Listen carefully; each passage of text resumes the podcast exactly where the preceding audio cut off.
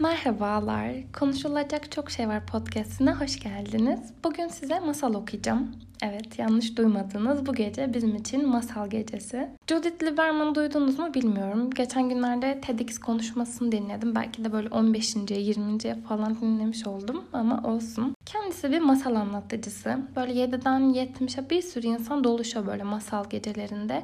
O anlatıyor. Dinleyiciler de hayal kuruyorlar, dinliyorlar. Çok sevdiğim de bir sözü var. Şöyle diyor.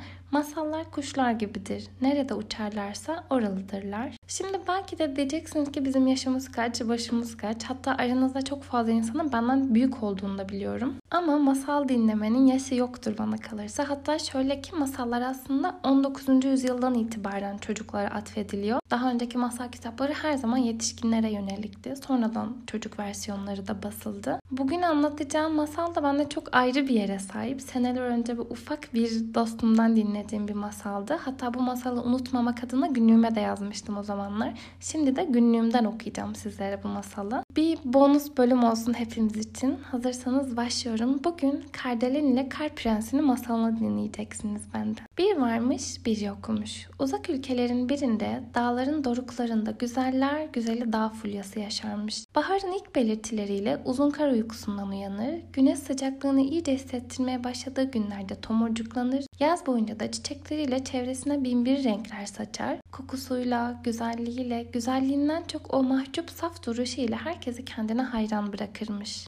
Doğa ananın da en sevgili yavrusu, her şeylerden sakınıp gözettiği en nadide çiçeğiymiş bu dağ fulyası. En yakın arkadaşı Nergis ile sıcak yaz günleri boyunca gülüşürler, oynaşırlar, bütün doğayı neşeyle donatırlarmış. Fulyacık Nergis'ini çok sever, bir dediğini iki etmezmiş. Elinden gelse tüm dünyasını Nergis'le paylaşmak istermiş. Nergis de çok güzelmiş ama Fulya'nın saflığına karşı son derece kurnaz, işveli, cilveli bir kızmış. Fulya'yı çok sever, onun arkadaşlığını sürdürmek için kendini ona benzetmeye çalışır. Ama içten içe de Fulya'nın herkes tarafından sevilmesine tahammül edemez. Herkes kendini daha çok sevsin istermiş. Fulya'nın bütün çiçekleri sabırla dinleyip hepsine yardım etmek istemesine, herkese çözüm getirmeye çalışmasına hayret edermiş. Çünkü Nergis çiçek için dünyadaki en önemli şey kendisiymiş.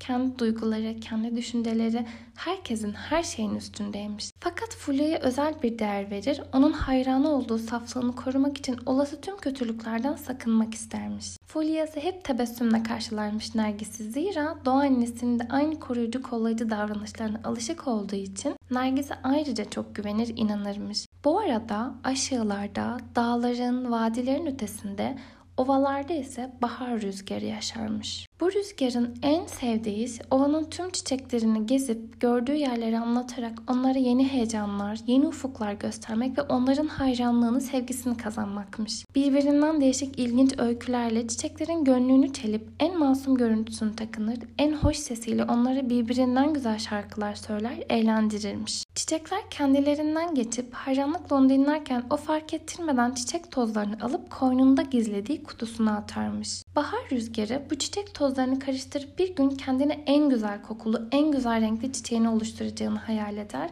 Yüreği boş beklentiyle çarparmış. Fakat aldığı her çiçek tozundan sonra yine bir eksiklik hissedip daha güzel, daha ışıltılı, binbir renkli, çok daha güzel kokulu çiçekler aramaya çıkarmış. Rüzgar bir gün yine bu amaçla ovadan ayrılıp vadiye doğru yola çıkmış. Vadiye geldiğinde birden çok farklı bir çiçek kokusu hissetmiş. Etrafına bakınmış ama görememiş. Çünkü koku yukarılardan geliyormuş.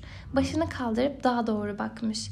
Tepelere yaklaştıkça kokular daha da yoğunlaşırken içlerinden ayırt edici bir koku tatlı tatlı başını döndürüyor, onu daha yukarılara çekiyormuş. Sonunda onu görmüş. İlk önce heyecandan yanına yaklaşamayıp uzaktan seyre dalmış. Fulya çiçek olacaklardan habersiz pervasızca çevresindeki arkadaşlarıyla şakalaşıyor. Çocuklar gibi neşeli kahkahalar atıyor. Gülerken gözlerinin içi gülüyormuş. Rüzgar nasıl olup da bugüne kadar çevresine eşsiz ışıltılar saçan bu çiçeğin varlığından habersiz yaşadığını hayret etmiş. Hemen harekete geçmeye karar verip hafif hafif Fulya'nın etrafında esmeye başlamış. Bir yandan da bildiği en güzel şarkıları söylüyormuş. Fulya bu beklenmedik hoş esintiyi heyecanla karşılamış. Kendine yeni ve çok farklı bir arkadaş edineceğini hissetmiş. Çünkü arkadaşı dağ rüzgarının keskin esintisine karşı bahar rüzgarı tatlı bir meltem edasıyla yapraklarını okşuyor, yıpratmadan dinlendiriyormuş. Güzeller güzel çiçek, rüzgarın coşkulu, tutkulu heyecanlı sesini büyük bir hoşnutlukla dinlemeye koyulmuş. Rüzgar Fulya'ya ovadaki güzellikleri, gezip gördüğü yerlerde duyup işittiği ve yaşadığı ilginç hikayelerini anlatırken onun da başını döndürüp çiçek tozlarını alacağı anı hayal ediyor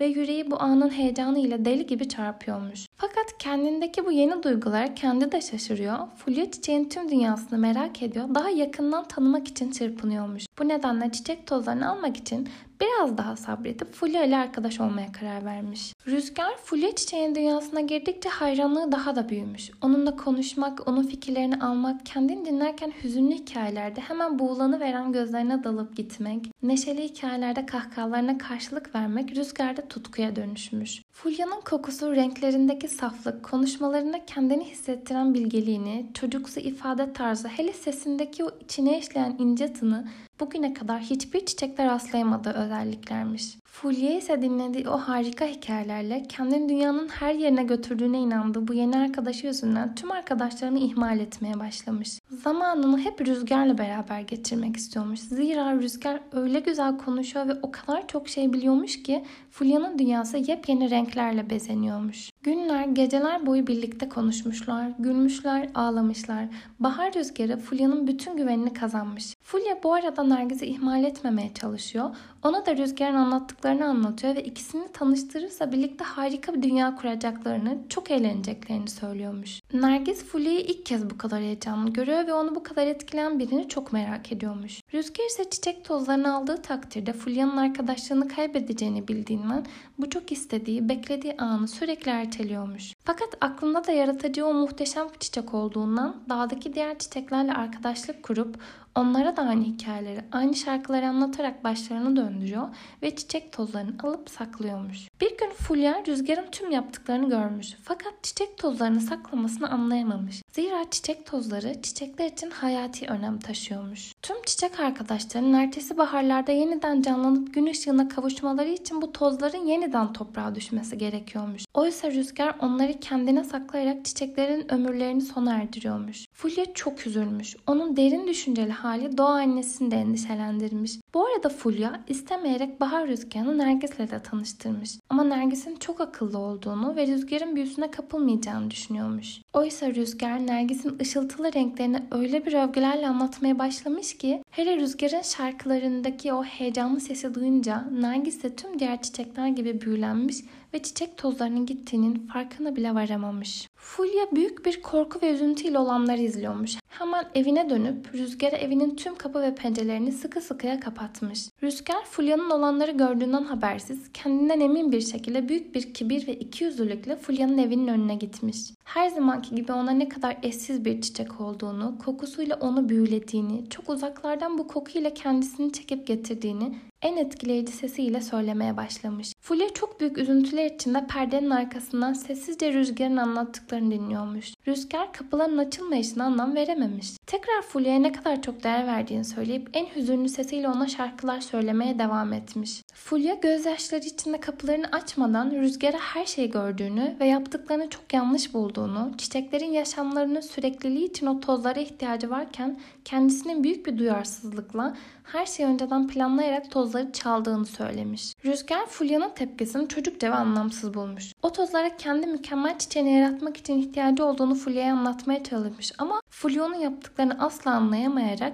bencillikle suçlayınca büyük bir kızgınlıkla oradan uzaklaşmış. Nergis ise olanlardan habersiz Rüzgar'ın arkadaşlığına devam ediyormuş. Rüzgar kendi mükemmel çiçeği için sakladığı tozları arasında Fulya'nın eksikliğini içinde duyarak kutusunu açmış. Bir dahaki bahara kendi muhteşem çiçeğini oluşturmak amacıyla çiçek tozlarını toprağa serpmek istediğinde Bir de ne görsün? Tozların hepsi kutunun içinde günlerce havasız kalmaktan bozulup küflenmemiş mi? Rüzgar her çiçek tozunun kendi doğal ortamı içinde sadece ait olduğu çiçek olarak yaşayabileceğini çok geç anlamış. Yine de büyük bir kibirle doğanın kanunlarına karşı geldiğini, binlerce çiçeğe sonbaharı yaşattığını görmezden geliyor Diğer yandan içinde Fulya'nın yokluğundan kaynaklanan büyük bir boşlukla tüm hedef ve amaçları tükenmiş bir şekilde avare esip duruyormuş. Fulya gördüklerine, yaşadıklarına dayanamıyor, büyük acılar çekiyormuş. Hele bir dahaki baharda hiçbir arkadaşının olmayacağını düşündükçe Nergis'inin bile rüzgara kapılıp gittiğini görmek, onu kaybettiğini bilmek Fulya'nın büyük üzüntülerle hastalanmasına neden olmuş. O incecik zarif boynu bükülmüş, günden güne sararıp solmuş. Doğa anne üzüntüsünden ne yapacağını bilemiyor, en değerli yavrusunun gözünün önünde eriyip gitmesini, hastalıktan ölecek hale gelmesini önleyecek çareler arıyormuş. En sonunda aklına çok güzel bir fikir fikir gelmiş. Hemen dağ fulyasının yanına giderek onun vaktinden çok önce uyumaya başlaması gerektiğini söylemiş. Fulya çiçek derin üzüntülerle minicik yüreği çok yorgun olduğundan henüz daha bahar aylarında olmasına rağmen annesinin kollarında kolayca uyumuş. Günler, haftalar, aylar boyunca hiç uyanmamış. Böylece tüm yaz ve sonbahar aylarını uykuda geçiren Fulya bir gün kulağında doğa annesinin tatlı mırıltılarını duyarak gözlerini açmış. Yüreğinin nedenini henüz bilemediği büyük bir huzur ve mutluluk ile dolu olduğunu hissediyormuş. Gördüklerini anlamaya çalışıyor. Muazzam bir beyazlığın ortasında gözleri kamaşıyormuş. Adeta tüm evren bu güzel ve cesur çiçeğin yüreğini huzurla doldurmak istercesine büyük bir sessizlik içindeymiş. Karların prensi ise büyük bir şaşkınlıkla kardan pelerinin altına adeta yüreğini delip çıkan bu çiçek karşısında nefesini tutmuş, gözlerine inanamayarak bu güzel çiçeğin yaşama yeniden gülümsemesini izliyormuş. Hayatında ilk kez böylesine güzel bir çiçekle karşılaşmış. Zaten zavallıcık hayatı boyunca hiç çiçek bile göremiyormuş ki kış boyunca doğadaki tüm canlılar kış uykusuna yatar. Her yer derin bir sessizliğe gömülürmüş. Fulya da doğaya böylesine muazzam güzellikler veren ve büyük bir huzur içinde uyumasını sağlayan Karlar Prensi'ne mutlulukla gülümsüyormuş. Tüm ruhu ve incecik zarif gövdesiyle sadece Karlar Prensi'ne yönelmiş, gözleri sadece onu görsün, yüreği sadece onu duysun istemiş. İşte o günden beri tüm doğa dağ fulyasına kardelen demeye başlamış. Zira karları delip yeryüzüne çıkabilen tek çiçek kardelen olmuş. Karların ve Karlar Prensi'nin tek çiçeği. Kardelenle Karlar Prensi birbirlerine hiç beklemedikleri bir anda kavuşmanın sevinciyle sonsuza dek büyük bir mutlulukla yaşamışlar. Ve bu kadardı. Kendinize çok iyi bakın. Umarım ki sevmişsinizdir. Bir dahaki bonus bölümde daha farklı bir masalla görüşmek üzere. Kendinize çok çok çok iyi bakın. Masal dinledim, ben de buradayım demek isterseniz bana ulaşabileceğiniz Instagram adresini de açıklamalar kısmına yazıyorum. Görüşmek üzere. Bye bye.